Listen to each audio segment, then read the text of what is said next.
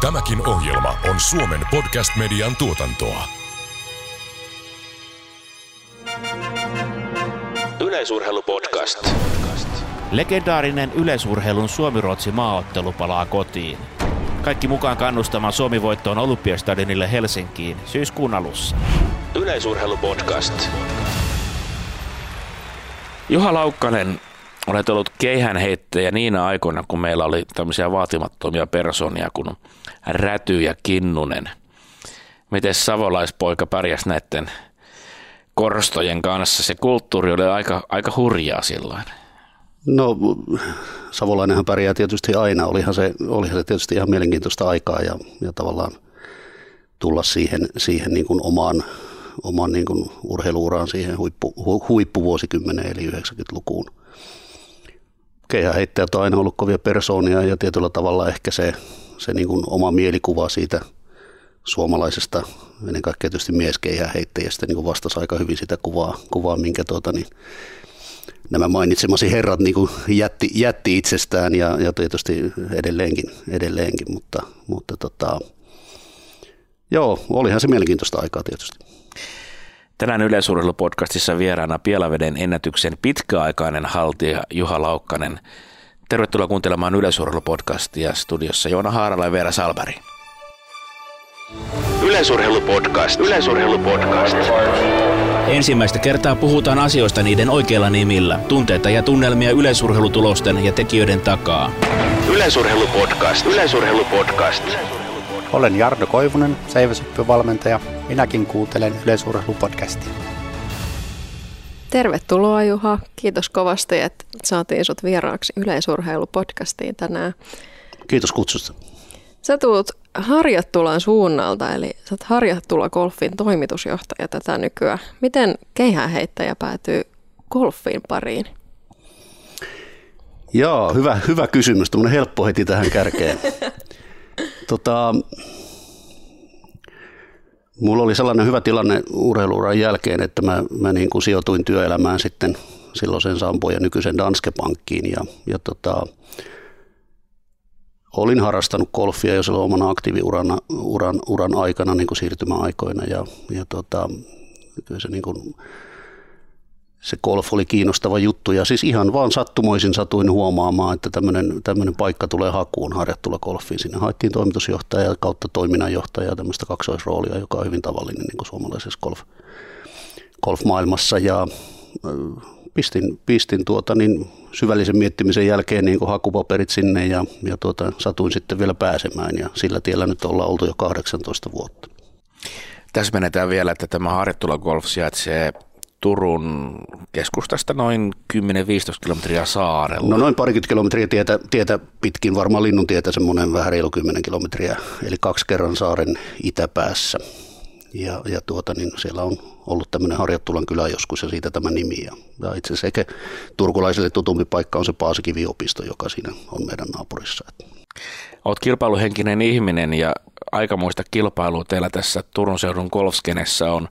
Onko tämä nyt viisi vai kuusi kenttää ihan merkittävää?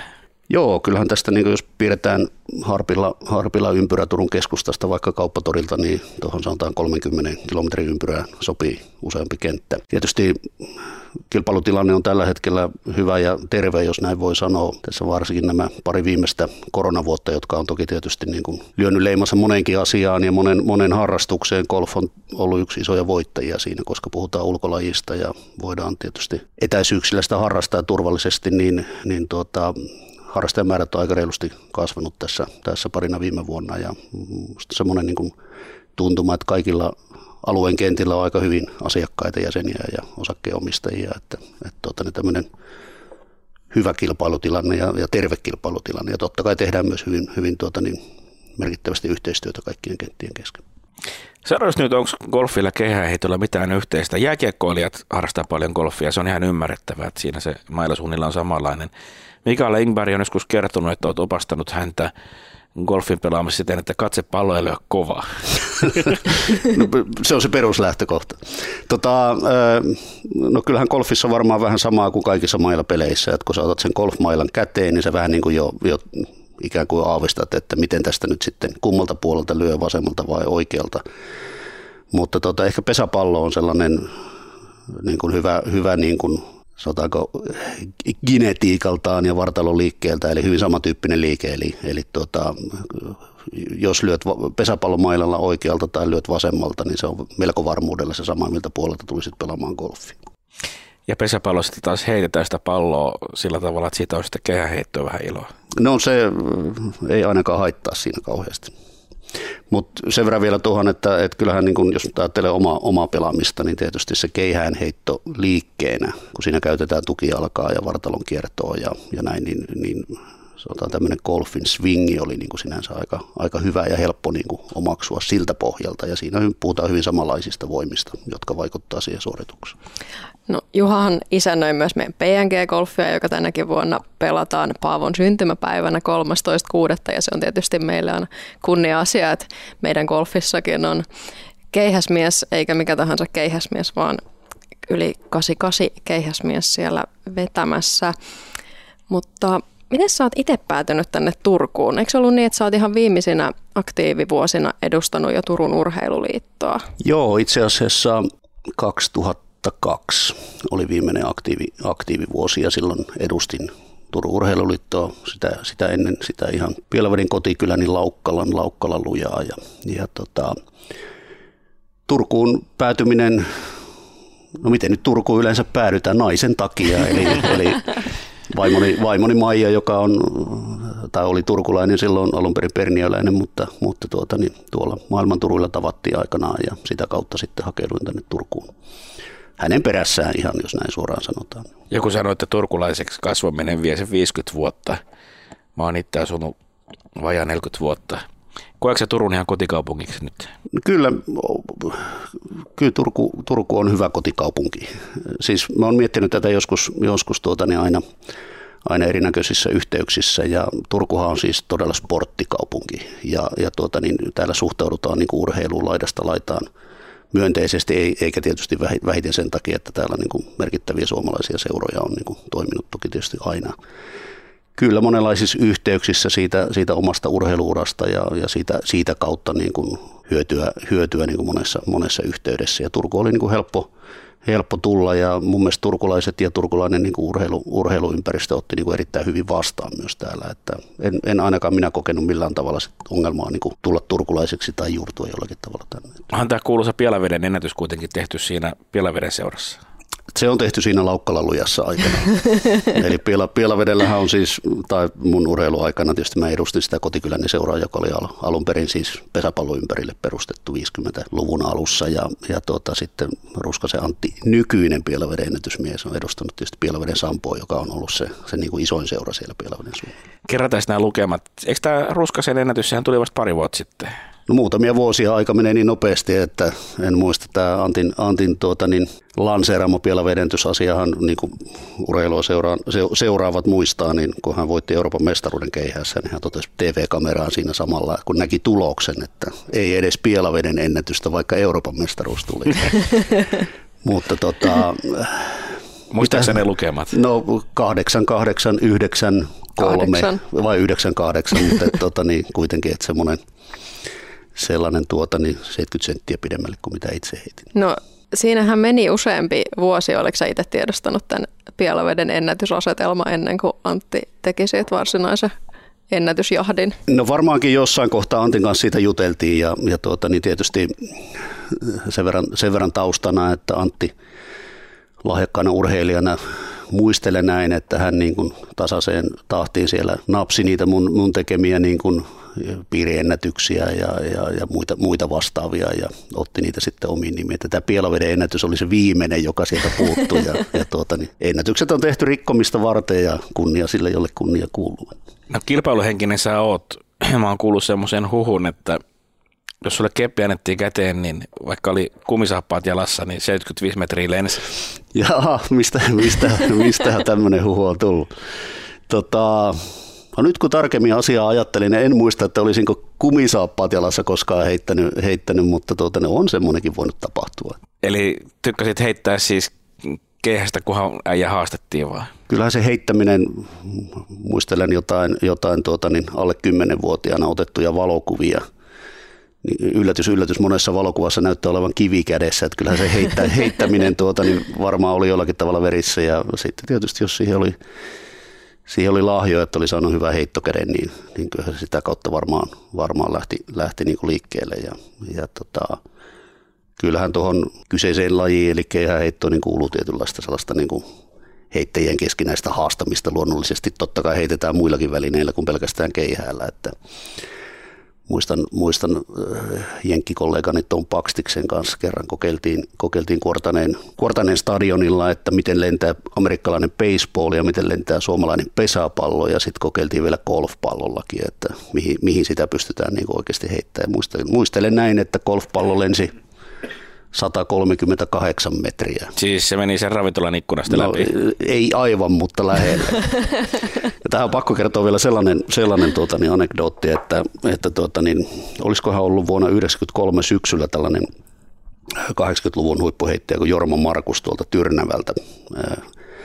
Oulun, Oulun eteläpuolelta Tyrnävä, joka on tunnettu perunapitäjä, niin, niin tuota, hän järjesti siellä perunan heiton Suomen mestaruuskilpailut ja, ja tuota, niin, pottu lensi 120-80, mutta joku muhoslainen pesäpalloilu, jonka nimeä nyt en tietysti tähän kohtaan muista, niin heitti 123 metriä, että kyllä pesäpalloilijatkin pystyy heittämään perunaan pitkälle. Mutta et meinaa, että me oltaisiin menetetty tässä joku merkittävä keihäslegenda. niin, vaikea sanoa. Oliko siellä vedellä mitään muuta vaihtoehtoa, kun lähtee pesäpalloilijaksi tai keihäheittäjäksi? No sanotaan näin, että se lentopallo varmaan tuli sinne sitten paljon myöhemmin, tai ei paljon myöhemmin, mutta jonkun verran myöhemmin, ja tietysti Pielavesi, Pielavesi sitten tuli tunnetuksi lentopallon mahtiseurana, mutta kyllähän se tietysti on joka puolella ja siihen aikaan joka puolella Suomea, kun puhutaan pienistä paikkakunnista, niin kyllä se yksilöurheilu oli varmasti se, mikä, mikä tuota, niin sitten monelle, monelle silloiselle lahjakkuudelle niin valikoitu. Totta kai tietysti itse harrastin yleisurheilua niin laidasta laitaan kahta lajia lukuun ottamatta. Seiväsyppy on liian tekninen ja, ja tota niin, moukariheitto on vaikea sen takia, että pää ei kestä pyöriä. Mutta tota, murtomaa-hiihto sitten talvella. Piirikunnallisella tasolla hiihdin, hiihdin kyllä ja, ja tuonne jonnekin 14-15-vuotiaaksi asti, mutta se on sitten niin vaativa ja niin kovaa työtä vaativa laji, että, että minusta ei ollut siihen, että onneksi, onneksi sitten yleisurheilupuolelta löytyi laji. Siis onko kaupungistuminen sitten pilannut tämän suomalaisen hyvän kehäheittokulttuurin? No en mä nyt tiedä, onko se pilannut sitä, mutta, mutta tota, sanotaan semmoinen, ei mulla tule oikeastaan helsinkiläispojista muuta kuin Arto Härkönen mieleen, joka, joka olisi oikeasti niin kuin maailman huipulla niin kuin keihäheitossa ollut tämmöisistä niin kuin kaupunkilaispojista. Et voin, voin olla toki tietysti väärässä, olihan siellä en muista mistä esimerkiksi Matti Järvinen oli aikoinaan, mutta jostain sieltä suunnalta kanssa. Mutta niin kuin yleisesti ottaen, jos mietitään, niin kyllähän nämä nykyiset ja takavuosien suomalaiset huippuheittäjät, niin pääsääntöisesti joltakin pieneltä maalaispaikkakunnalta tai pienistä, pienistä maalaiskaupungeista on kotoisin. Tässä nimittäin on usein keskusteltu siitä, että urheilijalle tekisi hyvää, etenkin nuorelle urheilijalle, urheilla monipuolisesti ja sanotaan, että paini ja yleisurheilu on semmoisia, mitkä tukee melkein niin kuin lajia kuin lajia. Onko siinä sitten vaan niin, että yleisurheilu piirissä ehkä osata skautata, mitä se nyt voisi suomeksi termi olla, lahjakkaita ihmisiä jostain muista lajeista? No tuo on tietysti hyvä kysymys. Totta kai tietenkin lajit, jotka ovat niin kuin julkisuudessa jatkuvasti esillä ja tietysti joukkue, joukkuelajit varsinkin vetää niin kuin lahjakkuuksia puoleensa ja se on tietysti ihan, ihan luonnollista ja ymmärrettävääkin, että mikä laji on kiinnostava, niin se myös niin kuin kiinnostaa sitten, sitten yleisesti. Mainitsit tuon paini- ja yleisurheilun. Mä lisäisin siihen vielä telinen voimistelu ja muutamia tämmöisiä niin kuin kehohallintaan liittyviä juttuja, vaikka, just vaikka tuolta tyttöjen puolelta, niin cheerleading, mitä esimerkiksi oma, oma vanhempi tyttäreni harrastaa. Siis kaikki liikuntalaidasta laitaan, oli se sitten mitä tahansa, niin on, on aina niin kuin sellaista niin kuin pääoman kasaamista sitten ehkä sitä myöhempää laji, lajivalintaa tai, tai, tai, tai niin jonkun, jonkun lajin valikoitumista sitten ajatellen. Että mä uskon, että oli se laji sitten mikä tahansa tai mitä tulee harrastettua ja mahdollisimman laajasti, niin jos se urheilu kiinnostaa ja, ja tuota, niin siinä haluaa sitten kehittyä, niin kyllä sieltä se oma laji löytyy sitten aina loppupeleissä jossakin kohtaa. No te tuutte Antti Ruskasen kanssa aika samantyyppisistä lähtökohdista ja Antin osalta muistan nähneen jossain dokkareissa, että siellä kotona harjoiteltiin sitä heittoa kotipihassa, niin oliko sulla joku samantyyppinen viritys? Joo, oli, oli viritys. Eli mulla oli kotipihassa myös tuommoinen vanha, vanha tuota, niin kuminen kuljetin, kuljetin hiihna, hiihna, tai matto, joka, joka oli tuota, niin, tehty, tehty tuota, niin, heittopaikaksi. Kyllähän tietysti, jos se heittopaikka siinä kotipihassa on, niin aina kun tulee sellainen fiilis, että nyt tekee mieli heittää, niin sitten voi lähteä heittämään. Mulla oli myös semmoinen niin kuin hieno tilanne, että silloin 92 vuonna, kun tuli tämä, tämä tuota, niin silloin someennätys ja sitten olympiaedustus, niin meillä, meillä tuota, niin kotikylältä oli lähtöisin silloinen Pohjolan pääjohtaja Yrjö Niskanen ja hän muutaman, muutaman tuota, niin, tuttavansa kanssa sitten pisti pystyyn tällaisen projektin, että mulla rakennettiin sinne ihan mitat täyttävä heittopaikka, joka tuli sitten se Laukkalan, Laukkalan silloisen pesäpallokentän niin kuin yhteyteen. On, on edelleenkin siellä, mutta, mutta tuota, niin kyllä sanoisin, että enemmän tuli harjoiteltua sitä ihan kotipihan paikalta, koska se nyt oli luonnollisesti siinä lähellä, mutta ihan mitat täyttävä heittopaikkakin löytyy. No paljon siellä, paljon siellä lensi ja paljon se lensi, mitä sä et ole ikinä mitannut? Kyllähän siitäkin tietenkin lensi. Mä oon aina, aina ollut enemmänkin kilpailu- ja kisaheittäjä, että ne ennätykset on siellä kisoissa tullut tehtyä niin kuin se pitäisi tietysti aina olla, mutta kyllähän niitä harjoitustuloksia muistelen, että sitten kotipihan matolta varmaan joku 8485 on tullut heitettyä ja 400 gramman keihästä 105 metriä, mutta, mutta se nyt oli tietysti 400 gramman keihästä. Sun kilpaurheiluajalla sä ehdit kilpailla neljät aikuisten arvokilpailut, eli kesäolympialaiset Barcelonassa 92, Helsingin EM-kilpailut 94, EM-kilpailut Budapestissa 98 ja sitten MM-kisat Edmontonissa 2001. Ja ilmeisesti MM-kisoihin Tokioon 91 olisi ollut myös paikka, mutta silloin tuli loukkaantuminen. Joo, se pitää paikkansa. Oli, oli jo niin valittu kilpailuihin silloin 91 ja meillä Ruotsin maattelu siinä sitten kilpailujen tai MM-kisojen alla. Olisiko siitä sitten ollut pari-kolme viikkoa väliä sitten sinne, sinne Tokioon. Ja loukkasin kylkeni siellä Tukholmassa Ruotsiottelussa ja, ja siinä kohtaa sitten todettiin, todettiin tilanteen olevan sellainen, että on hyvin epävarmaa, että se kylki ehtii parantua sitten niin kuin siihen MM-kisoihin mennessä. Ja, ja luovutin sitten paikkani niin sanotusti seuraavalle jonossa ja, ja tuota, niin Ari, Ari Pakarinen sitten edusti Suomea siellä kolmantena keihäheitteenä. Tähän liittyen muuten sitten, olisiko ollut noin viikko sitten kisojen jälkeen, niin heitin itse asiassa kyllä niin kuin kesän parhaani sitten Brysselin GP-kisoissa sen jälkeen, kun kylki tuli kuntoon, mutta, mutta tuota, niin se tuli vähän liian myöhään siinä kohtaa. No joskus se on tosiaan aika pienestä kiinni. Noin vuodet, kun sä oot kiertänyt arvokisoja, niin on ollut kilpailu kovempaa kuin varmaan koskaan suomalaisessa keihääheitossa. Moni voisi sanoa, että se on ollut tietynlaista suomalaisen keihääheiton kulta-aikaa sieltä 80-luvun lopulta sinne 2000-luvun alkupuolelle. Niin millaista aikaa se silloin oli? Kyllä se kova, kova kilpailua tavalla oli ja, tietysti kyllähän se yksi sellainen keskeinen piirre oli aina se, että siitä, siitä tuota niin arvo, arvokisa-edustuksesta oli tietysti aina kova vääntö, että ketkä sinne pääsee ja mitkä ne valintakriteerit milloinkin oli ja, ja tarvittaessa niitä sitten aina muutettiin, jos sopivia henkilöitä ei valikoitunut kilpailuihin, mutta se oli, se oli sitä omaa aikaansa. Muistelen niin, että, että olisiko parhaimmillaan jopa, jopa jossakin Kalevan kisoissa niin seitsemän tai kahdeksan suomalaista heittänyt niin kuin yli 80 metriä. Että olihan se tietysti aika, aika tietyn. Kyllä se osaltaan ehkä vähän siitä, siitä yhteiskuntarakenteestakin vielä niin kuin kertoo, että ne, me, jotka oltiin silloin nuoria vähän yli kaksikymppisiä, niin oltiin tavallaan, tavallaan vielä niin kuin sitä, sitä perua, että tuolla pienemmillä paikkakunnilla sitä porukkaa vielä oli kuitenkin ja, ja sieltä oli niin kuin mahdollisuus myös sit siihen urheiluun niin kuin ponnistaa. Ja kyllä ne kaikki, kaikki tuota, niin silloiset huiput, huiput oli vähän niin kuin tästä, tästä lähtökohdasta. Vaikea sanoa sitten, että mikä, mikä oli se, se juttu, että miksi, miksi just keihäheitossa just olisi niihin aikoihin niin kuin Kyllä siellä varmaan osaltaan taustalla vaikutti ne, ne tuota, niin 70-luvun värikkäät persoonat, niin kuin, niin kuin tuota, ne Hannu Siitoset ja Jorma Kinnuset, Pauli Nevalat ja, ja muut, jotka, jotka tuota, niin, oli niitä, joita seurattiin silloin televisiosta, kun sattui televisiosta urheilua tulemaan. Ja, ja tota, sitten tietysti Seppo Rädyn maailmanmestaruus 87, Tiina Lillakin maailmanmestaruus vuonna 83 Helsingissä ensimmäisessä MM-kisoissa, Korjuksen Tapsan olympiavoitto siellä 80-luvun lopussa kanssa, niin ne oli varmaan niitä innoittavia tekijöitä, jotka sitten niin kuin kiinnosti ja, ja tuota, niin halusi halus niin kuin jotakin samaa. Yleisurheilupodcast. Yleisurheilumaan joukkue on mahtavassa lennossa. On aika pistää pitkästä aikaa ruotsalaiset ojennukseen. Kannustetaan yhdessä maajoukkueen voittoon.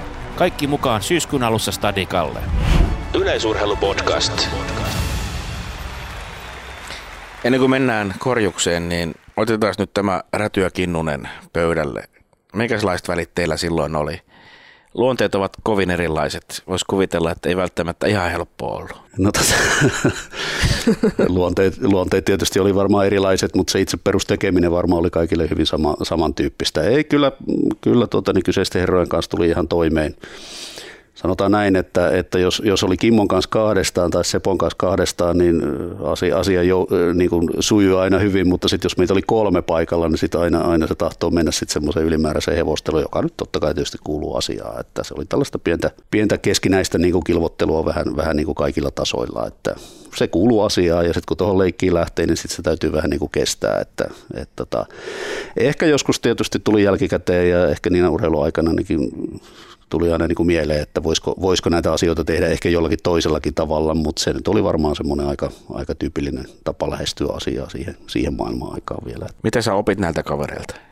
No se, mitä heiltä niin oppi, niin oli tietysti se, se periksi antamattomuus ja, ja sitten ennen kaikkea se, niin kuin, mitä, mitä niin kuin edelleenkin niin kuin ihailee, että, että siinä kovassa, kovassa tuota, niin stressissä ja paineessa, kun puhutaan arvokilpailusta ja arvokilpailuihin finaaliin selviämisestä karsintojen kautta ja finaalista, että, millä he teki sen onnistumisen siinä kohtaa ja mihin se, niin kuin, mihin se niin kuin pohjautuu. Että tiedän, että itsestäni ei ollut siihen ja ne, ne tilanteet oli hyvin stressaavia ja, ja tota, niin, sitä lopullista onnistumista onnistumista niin kuin niissä kohtaa olisi kaivattu, mutta sitä ei, sitä ei koskaan tullut, vaikka, vaikka muuten, muuten sitten lahjakkuutta olikin ja, ja tuota niin, hyviäkin tuloksia tuli tehtyä ja koviakin tuloksia. Sä taisit olla Korjuksen kanssa näitä ihan ensimmäisiä uuden ajan urheilijoita. Sitä sä olet ensimmäinen tavallaan niin kuin tämmöinen nykyään moderni urheilija, joka teki kaupallista yhteistyötä aika sujuvasti. Oliko se Marimekko sun kanssa jossain? Marimekkokin oli mu- muun muassa meidän heitto, heittotiimin yhteistyökumppani, yhteistyökumppani niin kuin useamminkin vuoden ajan silloin 90-luvulla.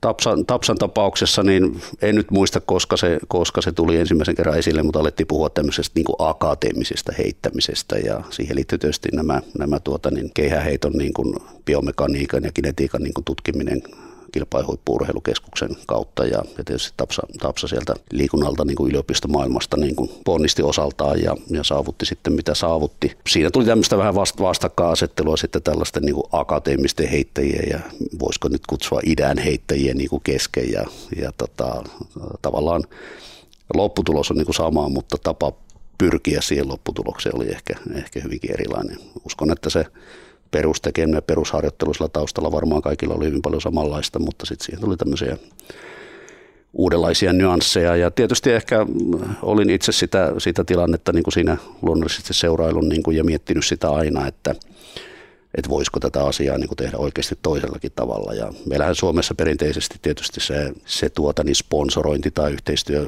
yhteistyökumppanuudet ja kuviot niin oli aika paljon keskittynyt siihen, että sitten kun sitä menestystä tuli, niin sen jälkeen se vasta niin kuin se maailma niin kuin avautui osaltaan kenelle sitten ikinä avautuikaan. Ja tuota, niin ajattelin, että voisiko tätä asiaa tehdä sillä tavalla, että, että se, se urheilija sillä taustalla ja se, se tarina, mikä siihen urheilijaan liittyy, voisi olla myöskin niin kuin kiinnostava, eikä pelkästään se, että mitä tuloksia niin kuin saavuttaa tai mitä saa aikaiseksi. Ja se oli varmaan se lähtökohta, mistä lähdettiin sitten miettimään sitä, että voisiko tätä, voisiko tätä tuota, niin, omaa työtä ja tekemistä jollakin tavalla kaupallistaa muutenkin vaikea nykyään kuvitella, kun urheilijathan ovat oman itsensä brändejä sosiaalisen median, Instagramin, osin Facebookin, TikTokin kautta. Et siihen aikaan, kun ei tavallaan ollut näitä välineitä, miten itse nousta esille, että se, se mikä on nykyään itsestäänselvyys, niin oli silloin ihan uutta.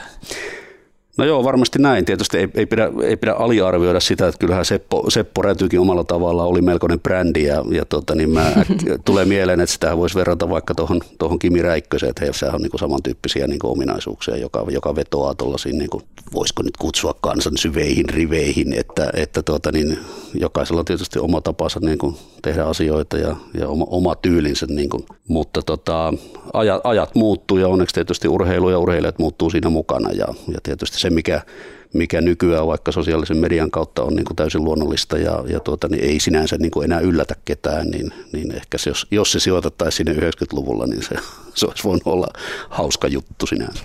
No mun on kyllä pakko kysyä vähän lisää tästä Case Marimekosta, koska toivottavasti tämä ei herätä nyt hirveästi paheksuntaa, mutta täytyy sanoa, että mä en tällä hetkellä näe yhteistyötä keihäänheitto ja Marimekko. Mä näen kyllä, että monelle meidän kärkinaisurheilijalle Marimekko varmasti olisi haavesponsori, mutta miten te silloin päädyitte Marimekon kanssa yhteen? No mä voin kertoa sen, sen tarinan mahdollisimman lyhyesti. Eli, eli tuota, olin Kimmo Kinnusen kanssa vuonna 1991 Nitsassa Etelä-Ranskassa GP-kisoissa. Ja tuota, niin meillä oli semmoinen tilanne, että meillä oli ennen sitä varsinaista kilpailupäivää niin yksi tämmöinen ylimääräinen päivä. Ihan vaan lentojen takia sille, sille jouduttiin sinne menemään, että harvinaista kyllä oli ylimääräinen, ylimääräinen päivä käytössä. Ja Kimmo sitten siinä matkan aikana kertoi, että joo, että hänen äitinsä, äitinsä Liisalla on joku ystävätär Lannevedeltä Saarijärveltä ja, ja tuota niin, hänen ystävättärensä asuu nykyään siellä Etelä-Ranskassa ja hän haluaisi tulla meitä tapaamaan, kun oli kuullut, että me ollaan tulossa sinne kisoihin. Ja sitten sovittiin niin, että hän tulee meitä sitten morjastaa siihen meidän kisahotellille ja, ja tuota, me sitten pojat odoteltiin siinä sitten hotelli edessä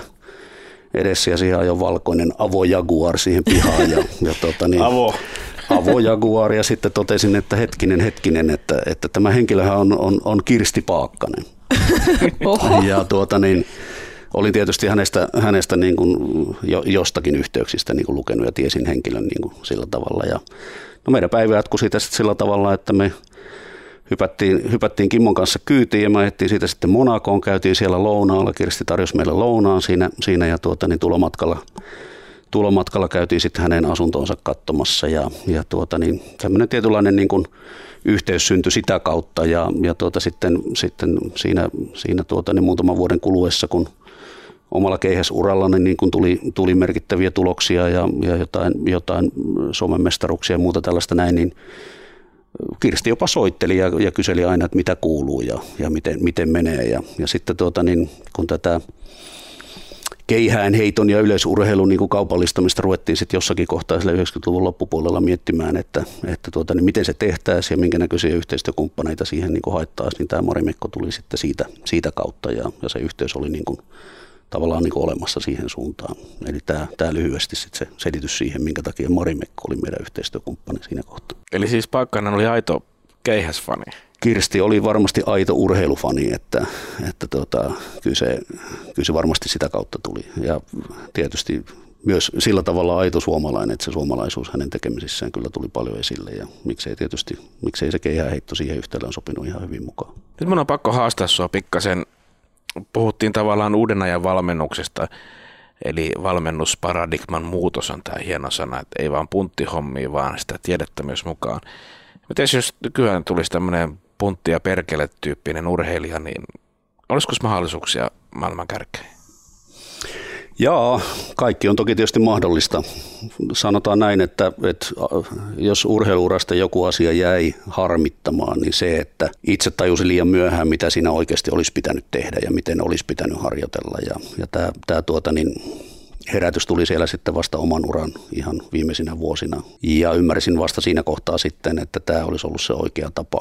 Ja tietysti Seppo oli meille, siis puhun Seppo Rädystä, niin hän oli meille tietyllä tavalla meille hiukan nuoremmille urheilijoille semmoinen esikuva. Ja tietysti paljon puhuttiin silloin omanakin urheiluaikana siitä, että miten, mitä Seppo niin kuin voima-arvot ja punttitulokset on ja ikään kuin vähän ihannoitiin sitä puolta, että se on se juttu, millä se keihäs niin kuin sit varmaan niin kuin lentää pitkälle ja, ja tietyllä tavalla oltiin sokeita sille, että, että se minkä sä niin kuin voima-arvoissa niin kuin saavutat ja voitat, niin sitten taas liikkuvuudessa ja tuommoisessa elastisuudessa sitten menetät. Ja ehkä, ehkä sen asian niin kuin tajuaminen sitten tapahtui liian myöhään. Ja, ja tota, jos nyt voisi aloittaa uudelleen, niin valitsisin toisenlaisen tien siinä kyllä.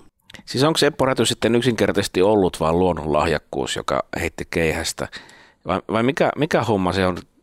Eihän se keihäsmalli ole muuttunut siitä, että niin, hän heitti ihan jumalattoman pitkälle. Niin, joskus ollaan vanhojen kollegoiden kanssa niin kuin mietitty ja keskusteltu sitä, että, että mikä se jokaisen niin kuin oma juttu on tavallaan ollut, että, että mistä se lahjakkuus on niin kuin tullut ja mikä on se, se asia, millä sit se, se niin kuin tulos on niin kuin tehty. Ja, ja kun sitä asiaa on niin kuin pohdittu ja kelailtu, niin kyllä se taustalta aina löytyy joku ominaisuus, joka sulla on ollut niin kuin selkeästi parempi kuin kaikilla muilla. Ja tavallaan se harjoittelun ja valmentautumisen niin kuin ajatus oli, oli silloin omana aikana sitä, että, että, tai sanotaan, että siinä mentiin mun mielestä niin kuin väärille urille siinä mielessä, että pyrittiin niin kuin niitä oletettavasti sun, sun huonoja ominaisuuksia parantamaan, kun tärkeämpää olisi ollut vain ja ainoastaan jalostaa niitä sun hyviä olemassa olevia ominaisuuksia vaan niin kuin eteenpäin. Ja, ja tuota niin, tämä olisi tavallaan se tapa, minkä minä valitsisin, niin jos, jos se nyt voisi se valinnan vielä tehdä. Yleisurheilupodcast. Nesiri, Hurske, Korte, Junnila, Lakka, Mäkelä, Salminen, Mörö, Saamuelson, Raitanen, sinä, minä ja tuhannet muut. Kesäkuussa Turkuun Paavon kisoissa ja syyskuussa maaottelussa Stadikalle. Yleisurheilupodcast. Sä oot urheiluaikakautena, jolloin siis oli todella kovia tuloksia, oli todella kovia heittäjiä ja sä et sitten koskaan ihan niin kuin preikannut sinne supertähdeksi, sä olit siinä niin kuin hollilla. Jäikö yhtään katkeria muistoja siitä aikakaudesta, että onko tullut joskus mieleen, että voi kun olisin ollut toisen aikakauden heittäjä? No en mä tiedä katkeria, mutta niin kuin tuossa just viittasin siihen, että ehkä, ehkä olisin tehnyt joitakin asioita toisin. Toki tietysti tuossa kun tota, tuon Pitkämän Teron ja Ruskasen Antti edesottamuksia tässä sitten 2000-luvun puolella, kun niitä seuraili, niin tavallaan se, mikä oli niin kuin ehkä itselleni niin kuin kiva huomata, oli se, että siinä tekemisessä oli sellaista uutta, uutta tietynlaista positiivista ja uudenlaista raikkautta ja sellaista niin kuin ehkä, ehkä enemmänkin siis, tai ainakin se näyttäytyy tälle ulkopuolesta. En tietysti koskaan niin, kuin niin syvällä siinä asiassa enää sitten ollut, mutta että se näytti siltä, että, että tuota niin, niin kentällä kuin kentän ulkopuolella kuitenkin pystytään niin kuin aidosti, aidosti ja avoimesti niin kuin kommunikoimaan, vaihtamaan ajatuksia ja, ja tota, ollaan sellaista niin kuin, niin kuin reilulla tavalla niin kuin samaa porukkaa ja, ja tota, ehkä, jos nyt ihan rehellinen olen, niin olisin ehkä omana aikanani kaivannut siihen urheiluun ja siihen huippuurheiluun enemmän sitä puolta, mutta tota, niin, kaikella on aikansa.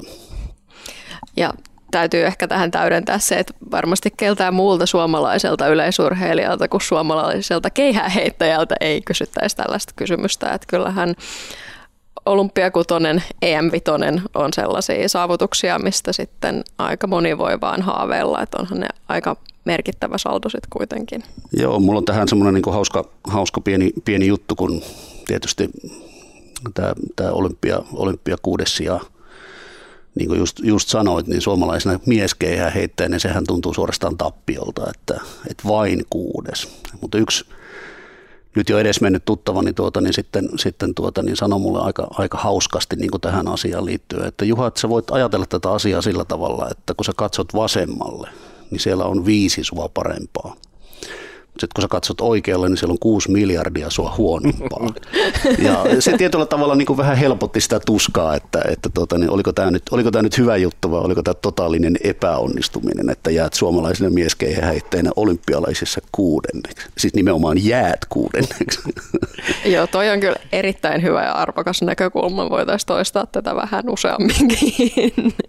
Mutta joo, tietysti täytyy sanoa, että kyllähän siis urheilu, urheilu tuota, niin urheilumaailma on, on mun mielestä niin kuin positiivisella tavalla niin kuin muuttunut, muuttunut, vaikka se sitä kovaa tietysti on edelleenkin. Ja, ja tietysti jos me katsotaan nyt vaikka tässä omasta, omasta leipälajistani puhuen, niin, niin tuota, kun me katsotaan tuolta arvokisojen niin kuin osallistujalistoja ja, ja menestyjiä ja mitali, mitali tuota, niin, tai mitalin saavuttaneita urheilijoita, niin onhan sinne tullut kokonaan uusia maita mukaan joka tietysti vaan niin kuin kertoo siitä, että, että tuota, niin, tämä meidän suomalaisten leipaliike ja heitto, niin siihen on, siihen on tullut kokonaan, niin kuin, kokonaan niin kuin uusia, uusia maita ja maanosia, mistä niin kuin huippuheittiä nykyään, nykyään löytyy. Ja itse asiassa heiltä olisi tosi mielenkiintoista kysyä, että, että miten he ovat valinneet tämän lajin ja, mm. ja miksi ne on niin kuin tullut tämän kyseisen lajin pariin. No ehdottomasti siis Turussahan meidän keihäskisassa kesällä nähdään hallitseva olympiavoittaja Intiasta Neera Chopra sekä hallitseva maailmanmestari Anderson Peters Grenadalta, niin onhan noi aika erilaisia lippuja, mitä silloin 90-luvulla nähtiin. Että kyllähän keihäs on eletty aikamoista myllerrystä tämä viimeinen vuosikymmen ja varmasti hyvä niin. Varmasti näin ja odotan kyllä mielenkiinnolla niin tätä kisaa, kisaa sitten tuossa kesäkuussa, että, että tuota, niin nähdään heidät sitten livenä täällä Turussa. Niin, vaikka niitä arvokisa, no se top 10, siihen nyt on supersijoitus, mutta siis GP-kisojahan siinä kuitenkin kiersit ja siis sä olit tasainen ja aika varma heittäjä. Niistä saisit ilmeisesti ihan kohtuullisen tilin. No kyllä, sillä ihan, ihan kohtuullisen toimeentulon niin pystyi pysty niin itselleen rakentamaan. Tietysti meillähän tietenkin oli se urheilurahasto, jonka kautta niin operoitiin ja, ja tietysti syntyneitä kuluja vastaahan se, se homma niin toimi, mutta se valmentautuminen ja täyspäiväinen urheilu oli niin sitä kautta niin kuin mahdollista. Ja, ja tota, sanotaan näin, että en osaa sanoa tai en osaa määritellä sitä, että mitä ehkä aikaisemmin niin kuin se ammattimainen urheilu tai, tai, tai tuota niin, ammattimainen niin kuin valmentautuminen, mitä se sitten käytännössä olisi ollut, mutta mä tiedän niin kuin omalta ajaltani, että mitä se sitten niin kuin käytännössä oli. Ja, ja tämä taloudellinen, taloudellinen hyöty, mitä siitä sitten tavallaan niin kuin irtos, niin oli, oli tavallaan sitten se, millä, millä se niin kuin mahdollistettiin. Ja, ja tuota, niin, jos ei täysin ammattilaisena, niin ainakin ammattimaisesti pysty sitten niin kuin urheilemaan ja valmentautumaan. No urheiluurihan mahtuu aina kaikenlaisia kommelluksia, kisoissa sattuu ja tapahtuu, mutta Oslossa yhdessä kisassa sattuu ja tapahtuu vähän enemmänkin. Mitäs ihmettä siellä Bisletillä 94 oikein tapahtui?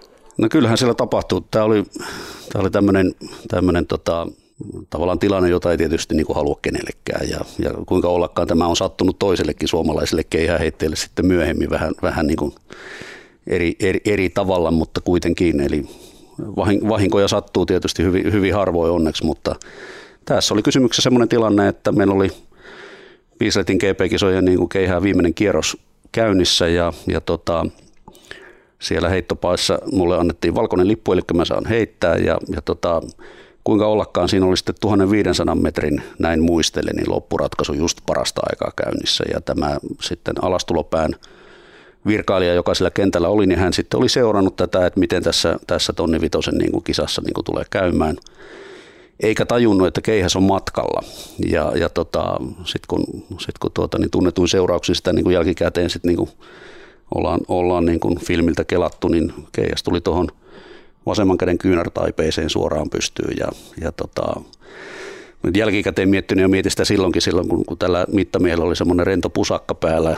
Meillä oli varmaan tämmöiset, tämmöiset tuota, niin toimitsijoiden viralliset kisa-asut siellä päällä, niin, niin sinne 80 metrin päähän ei niin kuin tavallaan nähnyt sitä heti, että mihin häntä osuu. Muuta kuin se, se, sen huomasi, että se keihäs, keihäs tarttui tähän mieheen kiinni ja, ja sitten siihen tuli toinen, toinen tuota, niin toimitsija paikalla ja sitä sitten revittiin sit kädestä irti sitä keihästä ja, ja tota, laitettiin mittatikku pystyyn maahan ja, ja tota, näin jälkikäteen on tietysti hauska, hauska naureskella sitä, että mistähän, mistähän sitä niin sitten mielestään mitattiin. Mutta tähän liittyy semmoinen asia, että ihan sääntöjenkin mukaan, jos, jos GS osuu johonkin esteeseen sillä kentällä, niin siitä kuuluu saada niin kuin uusi heitto. Ja siinä tilanteessa ehkä tietysti, kun se tilanne oli hyvin, hyvin niin kuin epäselvä, että mitä tässä nyt oikeasti tapahtui ja kuinka tälle henkilölle kävi. Hän oli kuitenkin siinä pysy omilla jaloillaan ja, ja näin häntä vietiin sitten pois, niin mä niin kuin tietyllä tavalla sitten vaan keskityin siihen omaan tekemiseen ja sitten keskustelin täällä heittopaikan päässä olevien viranomaisten kanssa sit siinä tai toimitsijoiden kanssa, että, että tuota, niin mun mielestä minun kuuluisi saada tästä nyt sitten uusi heitto, että, että mähän ei ollut millään tavalla minun, minun niin kuin syytä ja joo, kyllä, siis olen heittänyt siinä kyseisessä kilpailussa virallisesti seitsemän kertaa ja heitin vielä viimeisellä heitolla sitten parhaan, parhaan tuloksen sille, sille päivälle, että se vaikutti niin kuin siinä tilanteessa niin kuin muuhun tällä tavalla. Tälle tarinalle on semmoinen jatko, että mä sain puhelinsoiton kaksi vuotta sen jälkeen Tronheimista, jossa tehtiin tämmöistä lauantai-illan videoohjelmaa, vähän tämmöinen niin kuin kadonneen jäljillä tyyppinen, tyyppinen tuota, niin konsepti. Ja Mut kutsuttiin sinne ohjelmaan ja me tavattiin tämän mittamiehen kanssa siellä, okay. sit siellä ohjelmassa. Käytiin, käytiin tämä, tämä tuota, niin accident läpi siinä sitten ja, ja tota, ei hänellä nyt varsinaisesti mitään traumoja siitä oli ollut jäänyt. Ja hän sitten vielä kertoi tämmöisen jutun, että hän oli nuoruudessaan kaatunut pyörällä, polkupyörällä pahasti ja loukannut käteensä. Ja nyt sitten tässä, tässä kun tämä tuli tohtoroitua tämä käsi sitten oikein kunnolla, niin saatiin sitten sekin vanha vamma sitten kuntoon. Ja tota, ohjelman juontajan kanssa lahjoitimme hänelle sitten tuota, niin seuraavan kesän Bisletin kilpailuihin niin, niin, tuota, niin pääsylipun sinne heittopaikan taakse varmuuden vuoksi. Se on parempi pysyä siinä päädyssä, mutta voinee todeta, että molemmat aika kovan luokan urheilumiehiä, jos toinen miettii lähinnä sitä, että saa niin merkin maahan, jos keihäs on osunut omaan käteen, ja toinen pystyy sen jälkeen vielä parantamaan tulostaan tällä ylimääräisellä seitsemännellä heitolla, niin ihan kovaa suorittamista molemmilta sopuolilta. Se oli varmaan semmoista shokkisuorittamista sit siinä, siinä kohtaa, että, että tota, mutta kyllähän siis voin kuvitella sen tilanteen, että toimitsija tajuaa, että, että tota, okei, mulla on tässä nyt keihäs kädessä, että mä oon nyt vähän mokannut, että miten tästä nyt selvitään sitten eteenpäin. Että. Nämä on sellaisia asioita, joita itse asiassa käsitellään noissa kisakokouksissa ennen kisaa nykyään aika usein, että muistakaa. Tämä on varoittava esimerkki. no ilmeisesti, ilmeisesti että niinku muutamat kisat käynnänä, niin kyllä se aika usein siellä nousee esille, että keihäs toimitsija keskittyy siihen keihäseen. Kyllä se, kyllä se näin on. Siihen on parempi keskittyä silloin, kun ollaan niissä, niissä ympyröissä. Ja jossain moukarissa, niin siinä ollaan todella tarkkana, että se häkki menee just eikä melkein, ja ettei se lähde sinne seikkailemaan minnekään muualle. No sillähän ei sitten voi mitään, jos se kehäs menee sitten ihan muualle, mutta se on onneksi aika harvinaista.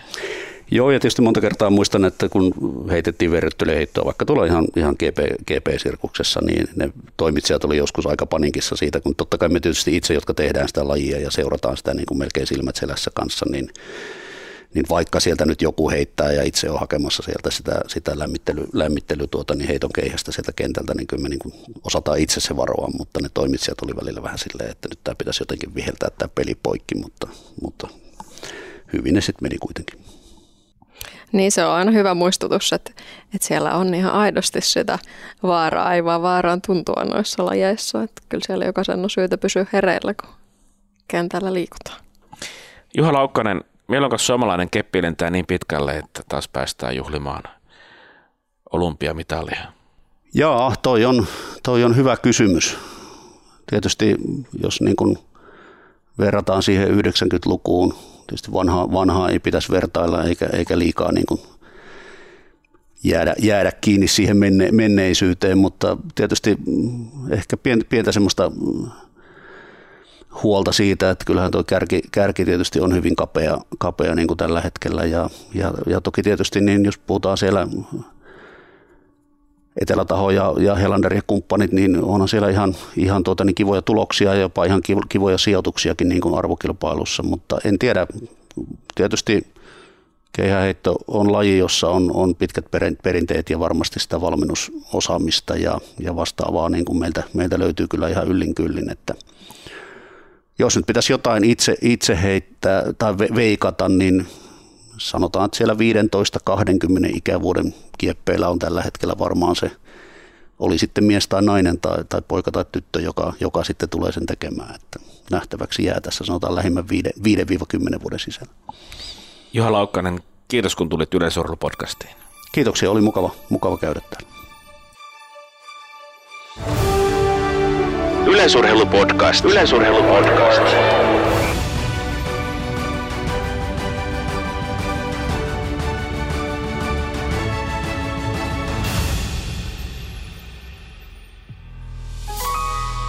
Tämän ohjelman tuotti Suomen Podcast Media.